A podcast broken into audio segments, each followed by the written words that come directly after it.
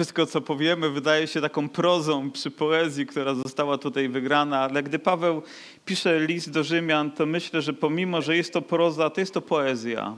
Są to piękne słowa, są to głębokie słowa i dla nas, dla Kościoła, niezwykle ważne.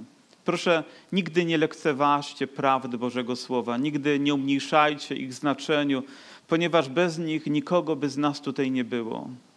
To one nas przyprowadziły do Niego, to one dają nam poznanie tej głębokości, jaką mamy w Chrystusie. I apostoł Paweł w dziewiątym rozdziale dotyka ważnych zagadnień i myślę też doktrynalnych zagadnień dla nas, ludzi wierzących, bo jeżeli nie będziemy mieli prawdy, to ten fundament, na którym będziemy stać, będzie bardzo płytki, będzie bardzo niepewny, będzie bardzo łatwo go podważyć, ale kiedy będziesz poznawać Boże Słowo, ten fundament każdego dnia będzie coraz mocniejszy w Twoim życiu.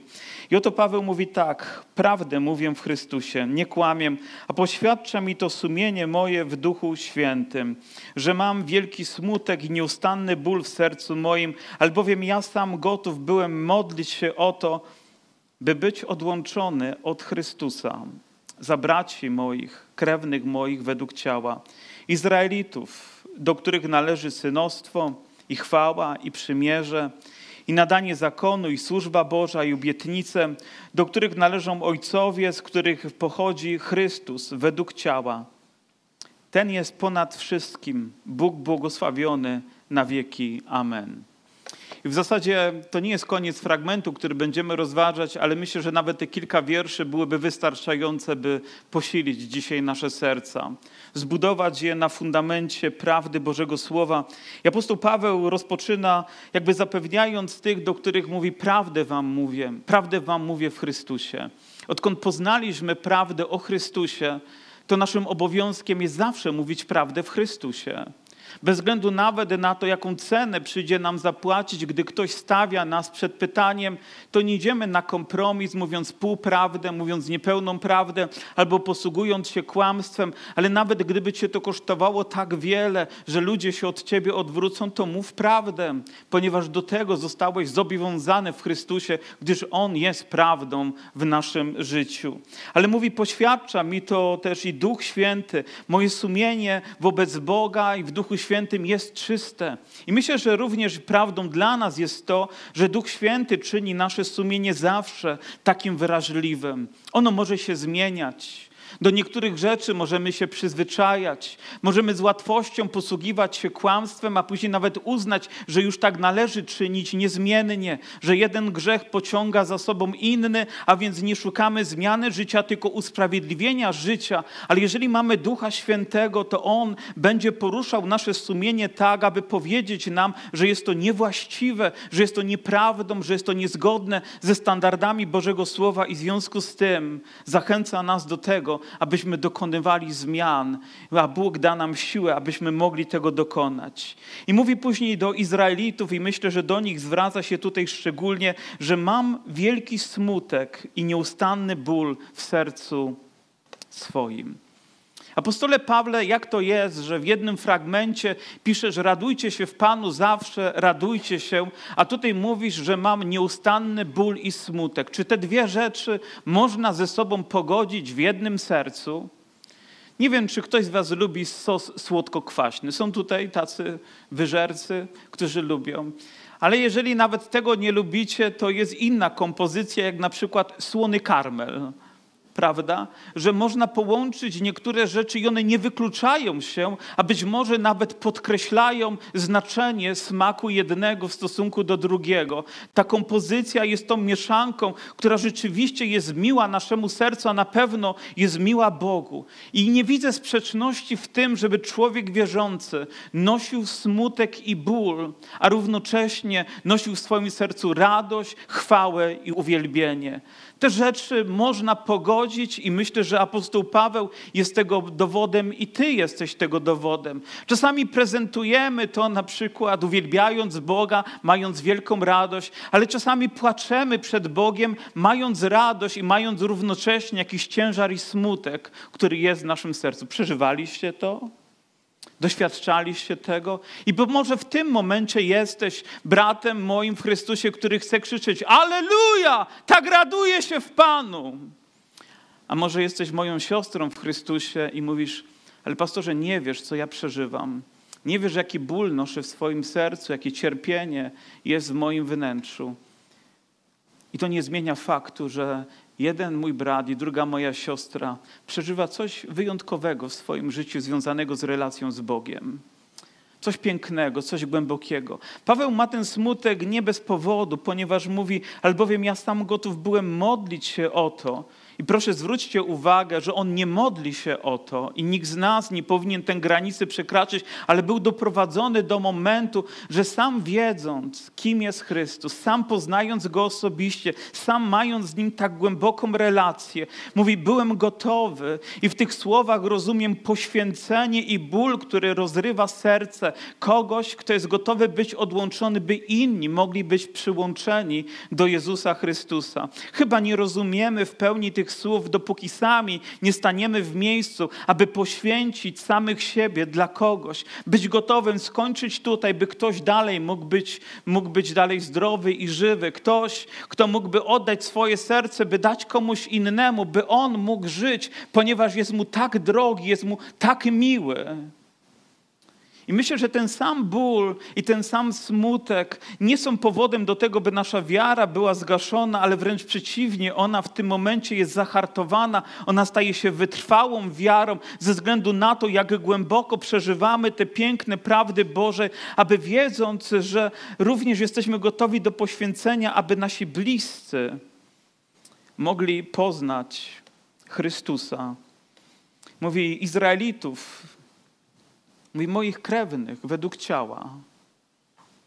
Pewnego dnia przyjechała do nas grupa z Brukseli. Mieli tutaj takie warsztaty misyjne, mieliśmy czas wychodzenia też na ulicę, rozdawania takiego czasopisma. Kiedyś to była realna nadzieja, nie wiem czy pamiętacie. I byli tak zajęci, że nie mogli zwiedzić nawet naszego pięknego miasta Dąbrowa Górnicza. A więc wpadłem gdzieś o godzinie 23, że pokażę im miasto, a więc obwiozę ich po Dąbrowie Górniczej. I mówię, gdzie ich tu zawieźć, żeby im wszystko pokazać. I pomyślałem sobie, zawiozę ich na wzgórze Gołonowskie, tam gdzie jest ten klasztor, kościół, jest tam też cmentarz. Niech zobaczą wszystko, całą panoramę Dąbrowy, jedno miejsce i mam załatwione. Tak notabene jeszcze, to oni z Brukseli nawet mieli mnie zaprosić tam do siebie na nabożeństwo, żebym tam usłużył, ale chyba dowiedzieli się, że mam na imię Jarosław i mnie nie zaprosili ale zabrałem ich na Wzgórze Gołonowskie i tam akurat nie było wejścia na to miejsce, gdzie jest klasztor, ponieważ było pozamykane, więc mówię, to za cmentarz ich zabiorę, niech zobaczą. I wtedy był też jakiś okres, gdzie zresztą zawsze na cmentarzu palą się znicze, była piękna pogoda, y, gwiazdy świeciły i poprzez te znicze, które się paliły, można było zobaczyć i te groby, które były, można było zobaczyć całą okolicę. Ale ta perspektywa spojrzenia przez groby, przez znicze spowodowała, że jakiś ból i smutek pojawił się w moim sercu. Nie chcę nadużyć tego i powiedzieć, o tak mi powiedział Pan, miałem tam prorocze słowo, tak wygląda Dąbrowa Górnicza, bo za każdym razem, gdy słyszę, jak ludzie mówią, tak mi mówi Pan, tak mi mówi Pan, tak mi mówi Pan, to wiecie, mam wrażenie, że łatwo jest nadużywać tego słowa. Bardzo łatwo. Jakby Pan tylko do jednej osoby mówił, a wszystkich innych już inaczej traktował. Więc bądźmy ostrożni może, ale ja miałem odczucie. Ja, Jarek Ściwiarski, tam patrząc na Dąbrowę Górniczą i na mieszkańców, pomyślałem sobie, jak wielu z nich potrzebuje Chrystusa. Jak wielu z nich potrzebuje nie znaleźć się na tym miejscu, nie poznawszy Go wcześniej. A więc zrodził się ból, ale on rodzi się za każdym razem, gdy widzimy człowieka, który nas mija, osobę, która jest może naszym rodakiem, może nawet naszymi krewnymi, ludźmi, z którymi się spotykamy, którzy pracują. Powinien ten ból nam towarzyszyć, powinien być takim świętym brzemieniem, abyśmy, abyśmy chcieli i pragnęli podzielić się z nimi Ewangelią i byli gotowi nawet poświęcić cenę za to. Wielu ewangelistów i misjonarzy, którzy zostali powołani przez Boga, najpierw Bóg pokazywał im obraz miasta. Moody'emu pokazał miasto, Chicago i inne, które są zgubione bez Chrystusa Chrystusa. Dawidowi Dickersonowi pokazał tych młodych ludzi z gangu, którzy są zgubieni bez Chrystusa. Rozdarł najpierw ich serca, aby później poprowadzić ich w to miejsce i móc ich użyć. Może dlatego jesteśmy tak nieskuteczni, bo tak mało jesteśmy współczujący, bo my oczywiście mamy radość w Panu, ale mamy może za mało tego braku smutku i bólu spowodowanego tym, że ludzie giną.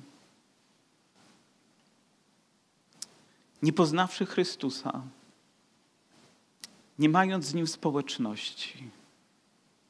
Jeżeli ten ból jest, to będzie rodzić również pragnienie gotowości pójścia do nich. Izraelitów, do których należą synostwo i chwała i przymierze i nadanie zakonu i służba Boża i obietnicę. I oczywiście apostoł Paweł w tym miejscu, ważnym miejscu, zaczyna dotykać aspektu dotyczącego relacji z Izraelem, relacji między Kościołem a Izraelem i nauki, która zaczyna się pojawiać i która towarzyszy nam do dnia dzisiejszego, czy naród naród izraelski nadal jest narodem wybranym, czy nadal jest to lud Jego przymierza, czy to już się skończyło wraz z Golgotą. I z pewnością czytając różne książki albo słuchając różnych kaznodziejów, możemy dojść do różnych wniosków, ale w tym oto wierszu mamy zapewnienie takie, które mówi mi, do których należy. Nie mówi, że należało, ale należy.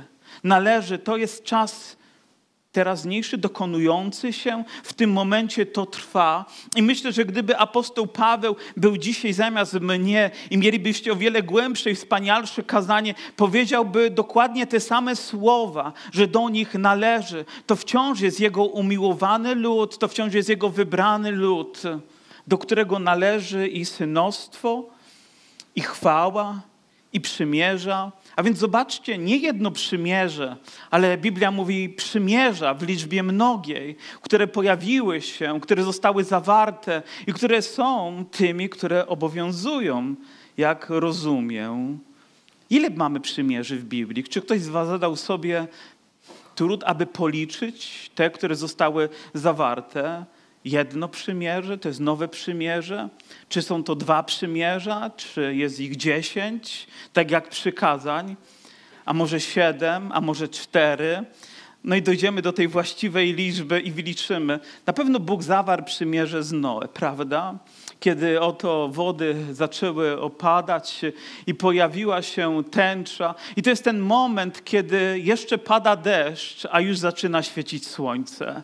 Że jedno się kończy i powstaje drugie. To jest piękny widok. Chyba najpiękniejszą tęczę, jaką widziałem, to widziałem na stożku, ponieważ ona była poniżej nas, gdzieś w dolinie się rozciągała. I naprawdę był to fantastyczny widok. Uwieczniłem na kilku zdjęciach. Szukajcie ich, gdzie trzeba i znajdziecie ale, ale uwieczniłem je, ponieważ były dla mnie tak przemawiające. Jakby Bóg chciał powiedzieć, Noe, już nigdy nie będziesz musiał się martwić o tym, że ja w ten sposób zniszczę ziemię.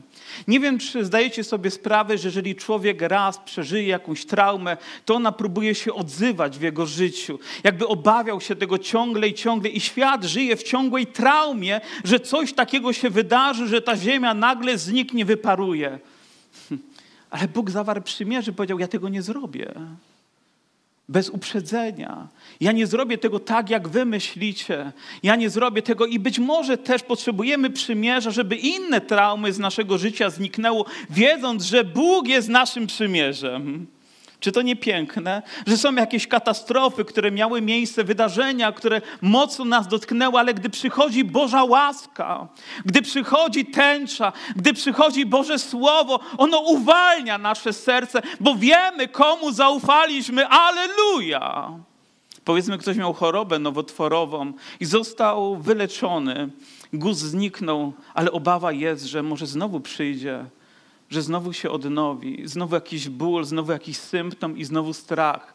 Miałeś wypadek samochodowy i znowu boisz się może nawet jechać tą trasą, boisz się zmierzyć, nawet z kierownicą może zasiąść, ponieważ coś towarzyszy tobie obciążającego. Może ktoś skrzywdził cię boleśnie i boisz się, że ta historia się powtórzy. Ale ja wierzę, że Bóg jest Bogiem przymierza i gdy raz zawiera, to po to, żeby nas uwolnić od przeszłości. Amen?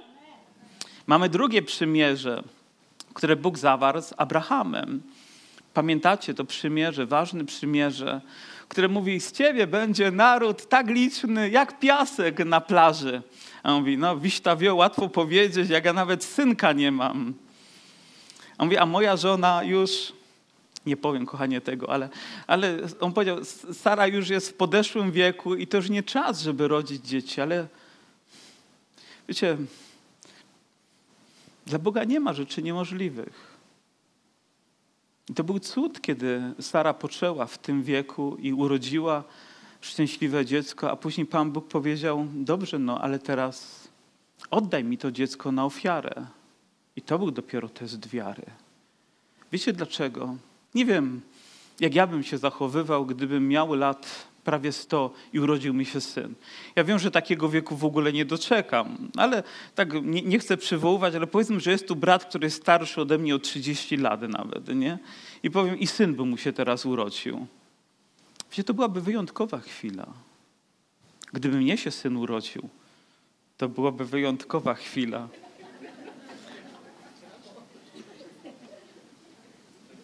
Ale, ale z zapewnieniem, że Bóg jeszcze jakąś dwudziestkę mi dołoży, żebym mógł go wychować.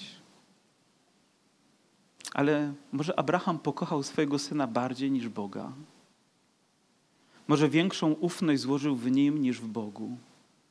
I Bóg mówi: Oddaj mi to. I na wzgórzu Moria, tam gdzie dzisiaj są ruiny świątyni albo jedna ze ścian, gdzie inne rzeczy są, gdzie świat muzułmański mówi, że to miejsce święte, e, judaizm mówi, że to miejsce święte, chrześcijanie mówią, że to miejsce święte, a to po prostu wzgórze. Mówi, oddaj mi tam swojego syna. Bóg znalazł zastępczą ofiarę baranka, My wiemy, kto stał się zastępczą ofiarą za nas, za nasze grzechy, za nasze przewinienia. To było drugie przymierze. Kolejne, żeby biec nieco dalej zawarł z Mojżeszem.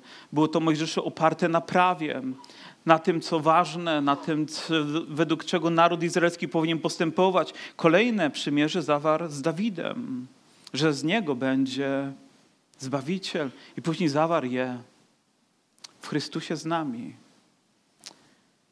abyśmy my mogli żyć. Mamy pięć przymierzy, ale wszystkie wywodzą się z jednego narodu, z Izraela.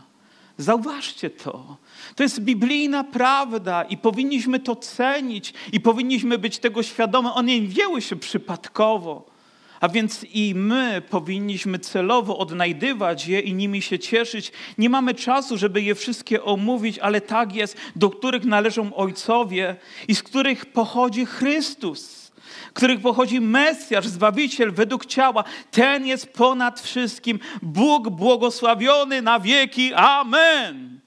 Jeżeli szukacie dowodu na boskość Chrystusa, to jeden z fragmentów, który jest bezpośrednim dowodem wskazującym na tym, kim był, kim jest Jezus Chrystus, że nie jest z Bogiem z małej litery, ale jest wszechmogącym Bogiem z dużej litery, którego czcimy, którego uwielbiamy, któremu cześć oddajemy.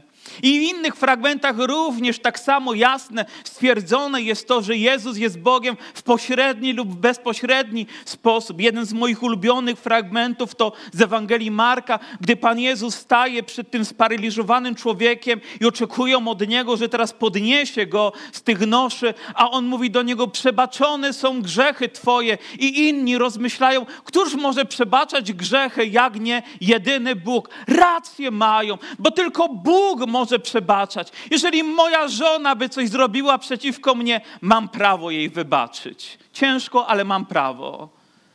Ale jeżeli zrobiła, zrobiłbym coś przeciwko Bogu, to tylko Bóg może mi przebaczyć. Tylko On może w pełni oczyścić moje serce i dać mi prawdziwą wolność. Tylko On. Tylko Jezus Chrystus, zmartwychwstały Pan może tego dokonać dzięki swojej łasce, która została nam dana. Aleluja.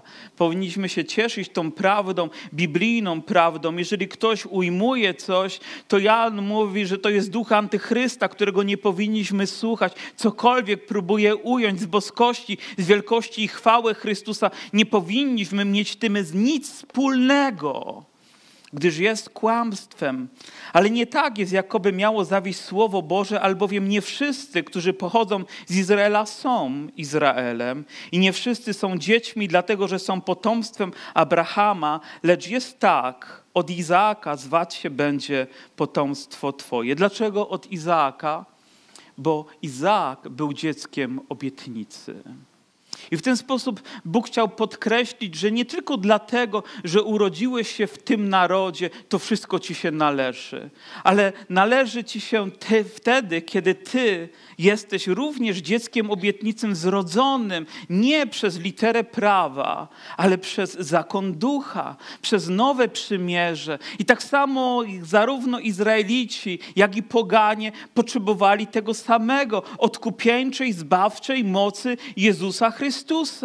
Wiecie, ja nie chcę wybiegać daleko do Izraela i przywoływać tylko karty jego historii, ale nawet gdy sięgam do kultury naszego narodu i do religijności, w której my wychowywaliśmy się, to wielu ludzi rodzi się z przeświadczeniem i próbuje się ich przekonywać, że jesteś chrześcijaninem, bo urodziłeś się między Bugiem a Odrą, między Bałtykiem a Tatrami, urodziłeś się w tej szerokości geograficznej, urodziłeś się w takiej kulturze, w takim domu, w związku z tym jesteś chrześcijaninem i możesz się w ten sposób tytułować, ale nie jest to zgodne z tym, co objawia nam Boże Słowo, co też odkrywamy i w tym fragmencie, i w każdym innym, że dziećmi stajemy się nie przez urodzenie w danej rodzinie i kulturze, ale przez osobiste poznanie Jezusa Chrystusa, przez nasz wybór, świadomy wybór Go jako naszego Pana i Zbawiciela, zaproszeniem też Jego słowa do naszego serca i Ducha Świętego, aby to On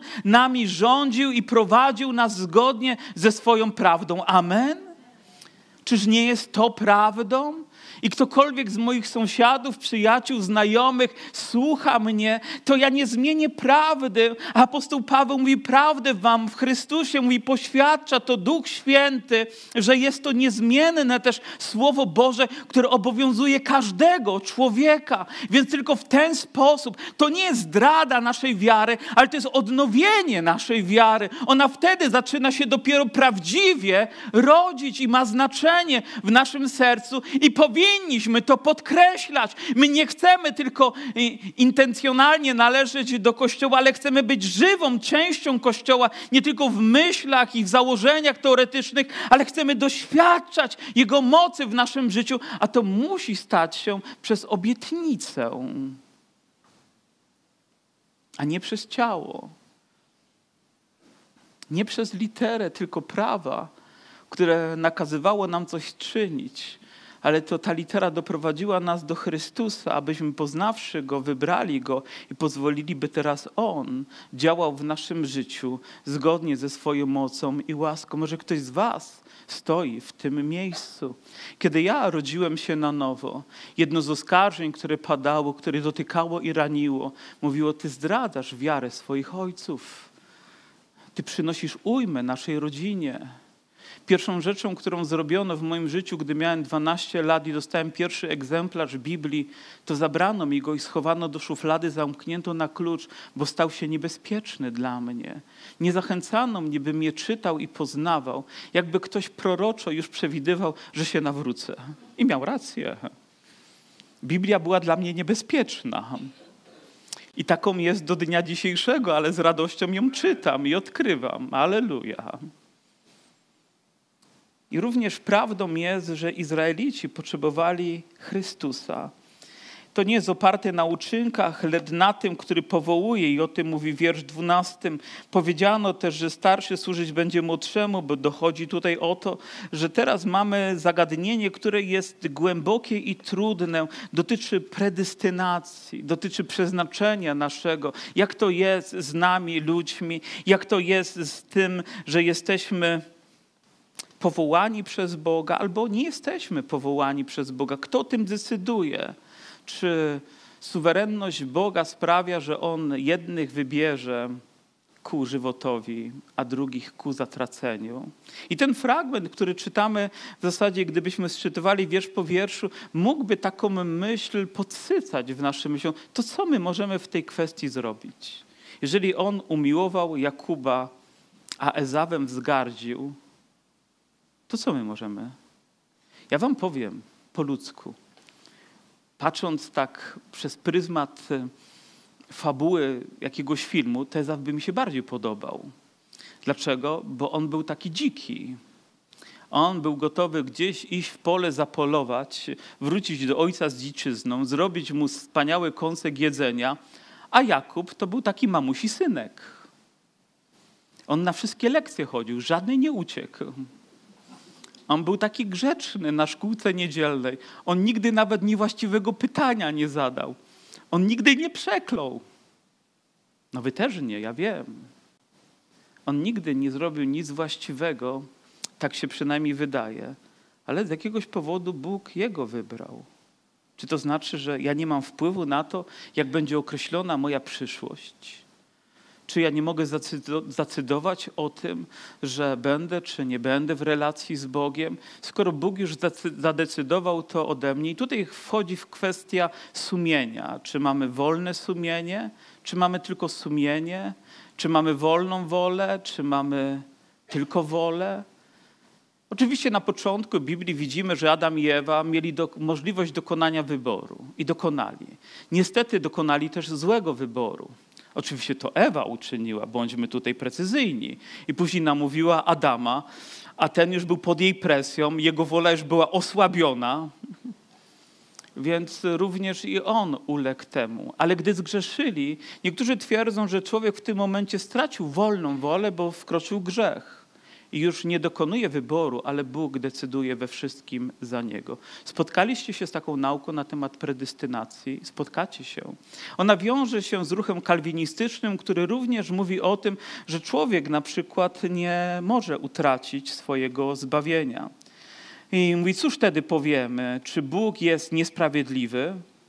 Mówi o tym wiersz 14. Cóż wtedy powiemy? Czy Bóg jest niesprawiedliwy? I Paweł mówi bynajmniej. I słowo bynajmniej nie jest tutaj powiedziane, że bynajmniej powiemy, Bóg jest niesprawiedliwy. Mówi, mówi bynajmniej tak nawet nie będziemy myśleć że Bóg jest niesprawiedliwy w swoim postępowaniu. Wiemy, że On wie więcej niż my, rozumie więcej niż my. Mówi bowiem do Mojżesza: zmiłuje się nad kim się zmiłuje, zlituje się nad kim się zlituje, a zatem nie należy to od woli człowieka, ani od jego zabiegów, lecz od zmiłowania Bożego. Mówi bowiem pismo do faraona: Na to się zbudziłem, aby okazać moc swoją na tobie i aby rozsławiono imię moje po całej ziemi. Zaiste oczywiste, więc nad kim chce okazuje zmiłowanie, a kogo chce przywodzi do zatwardziałości. Panie Boże, jak to rozstrzygnąć? Skoro Ty decydujesz, czy nigdy się nie zastanawialiście nad tym, dlaczego Wy tutaj jesteście? Jak to jest, że Wasz brat, Wasza siostra, Wasza mama, Wasz tata, Wasz przyjaciel, kolega nie siedzi tutaj, a Wy tak? Nie zadaliście sobie nigdy tego pytania, ja chyba nie ma dnia, żebym sobie go nie zadawał, ale za każdym razem dochodzę do jednej odpowiedzi: Boże, ja Ci dziękuję za to, że tak jest.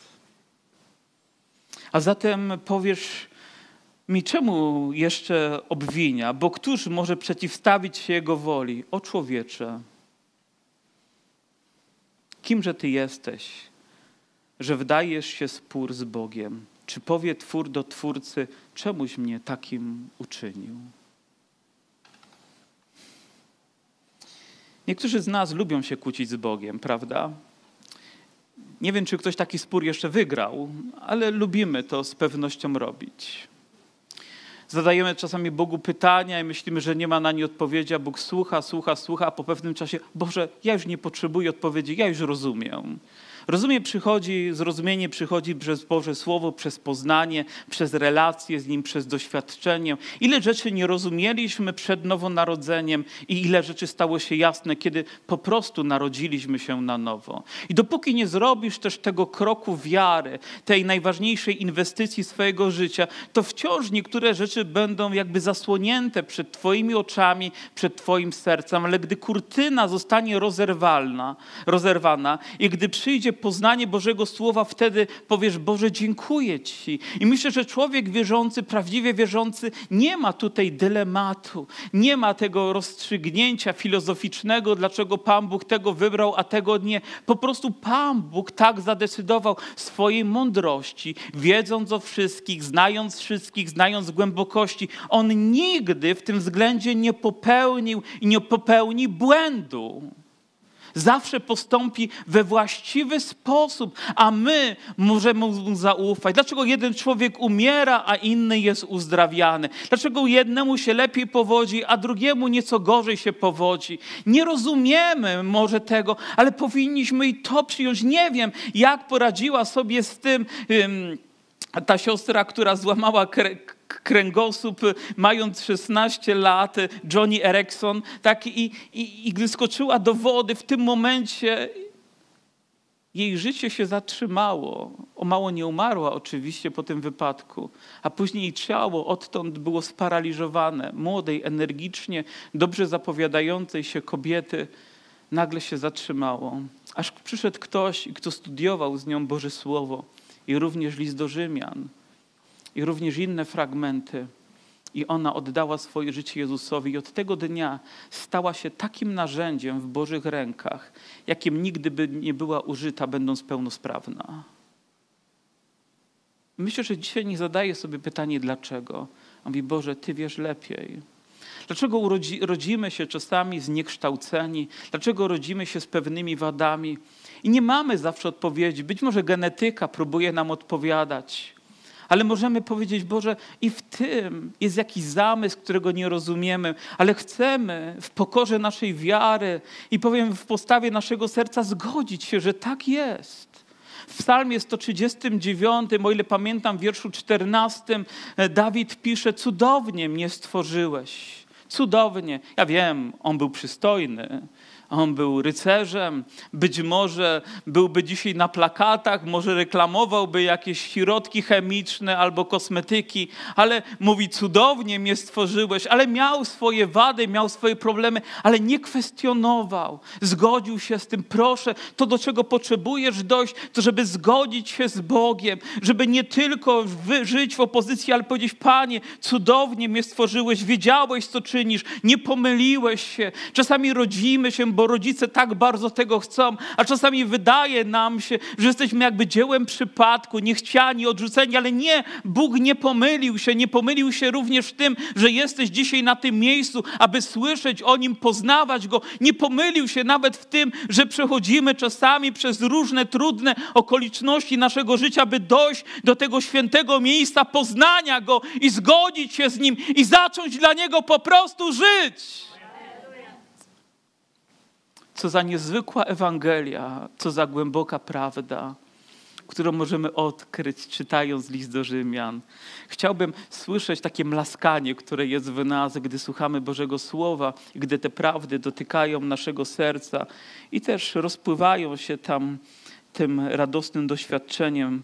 Mówię, albo czy garncarz nie ma władzy nad gliną, że z tej samej bryły ulepi jedno naczynie kosztowne, a drugie pospolite.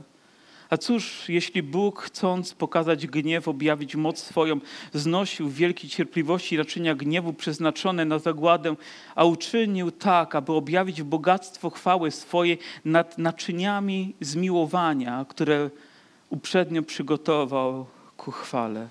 Tak spodobało mi się to określenie, że ten, który miał władzę nad gliną, rozumie nad nami i mógł ulepić wszystko, a ulepił nas.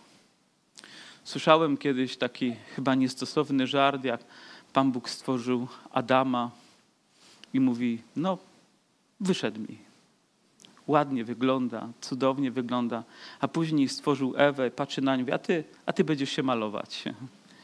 Oczywiście to jest suchar jakiś. Pan Bóg wiedział, gdy nas kształtował. Wiecie, że uczynił cię naczyniem zmiłowania. W zasadzie nawet nie nasza powłoka świadczy o naszej wartości, ale to, co ją wypełnia. to nasze wnętrze, to nasze piękno, to Jego chwalebna obecność w nas czyni nasze życie tak różnym i znaczącym. A my próbujemy to odwrócić. Zwracamy uwagę na to, jak wyglądamy, więcej o wiele na to, jakimi jesteśmy ludźmi, jakie jest nasze wnętrze, jakie jest tam piękno. Ten wygląd ma zauroczyć, ma wzbudzić wrażenie, ale gdy poznajemy taką osobę, a później jej charakter, to nawet ta powierzchowność tak szybko znika gdzieś w cieniu. Dla Boga jesteś piękny, dlatego że On cię stworzył. Dlatego, że jesteś jedyny w swoim rodzaju, niepowtarzalny. Nie ma takiej drugiej osoby jak Ty. To jest dowód Jego miłości. On Cię wybrał, On Cię powołał, bo Jemu tak bardzo zależy, żebyś był naczyniem zmiłowania.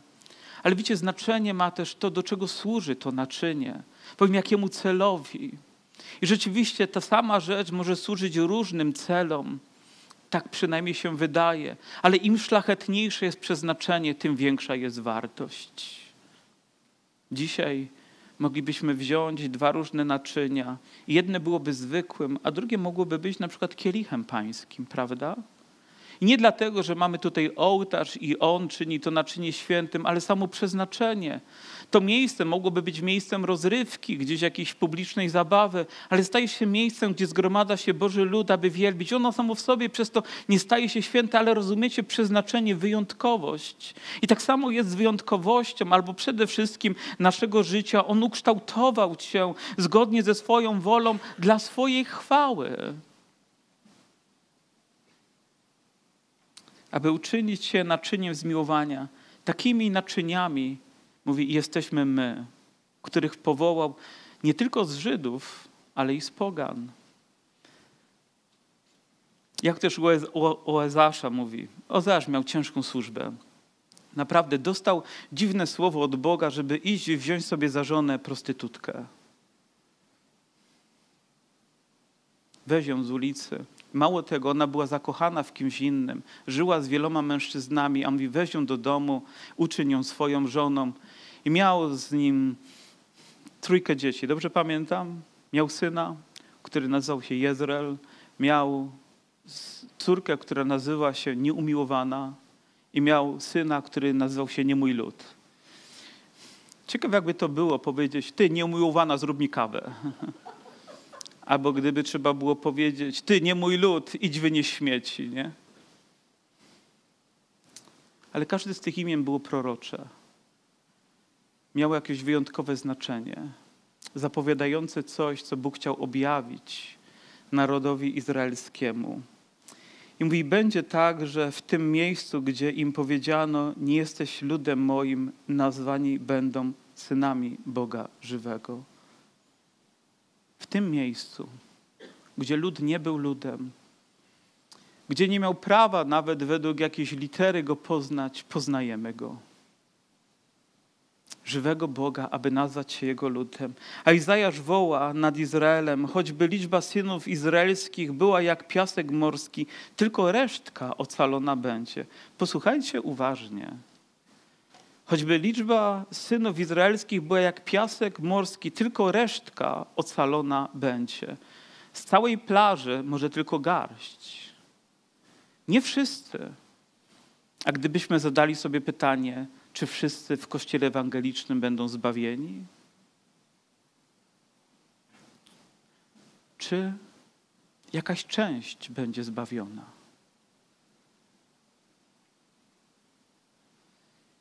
Czy zdajecie sobie sprawę, że mówienie dzisiaj o tym nie jest łatwe?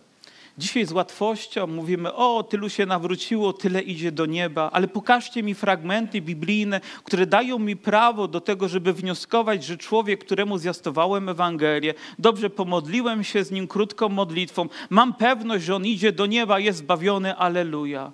Dopóki nie zobaczę, że został przemieniony mocą Bożą, dopóki nie zobaczę, jak zawiera przymierze z Panem, dopóki nie zobaczę, jak kroczy Bożą drogą, to jest jakaś nadużyta hipoteza, bo tylko wtedy, kiedy jesteśmy w Chrystusie, kiedy trwamy w Nim, kiedy idziemy za Nim, możemy być tego pewni.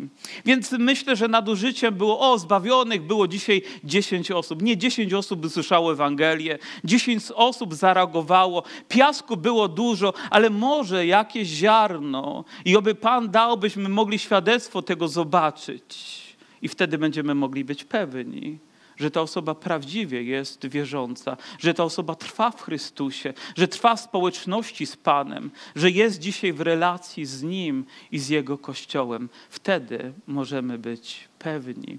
To buduje mocny fundament, nie hipotezę. O, na tej ewangelizacji nawróciło się tysiąc osób, a do kościoła trafiły dwie. Powiedzcie, o czym to mówi. Czy nie o resztce? Pan wykona wyrok rychło, i w krótkim czasie na ziemi. Hmm. Dlaczego nie mówimy o wyroku? A dlaczego nie mówimy o piekle? Wiecie, kto najwięcej mówił o piekle? Zgadnijcie. Nie Paweł, nie Jan, nie Juda nawet, nie Jakub. Wiecie, kto mówił najwięcej o piekle? Jezus. Jezus. Wiecie, do kogo mówił? Ale o tym w innym kazaniu. Może przygotuję kazanie na temat piekła. Przyjdziecie?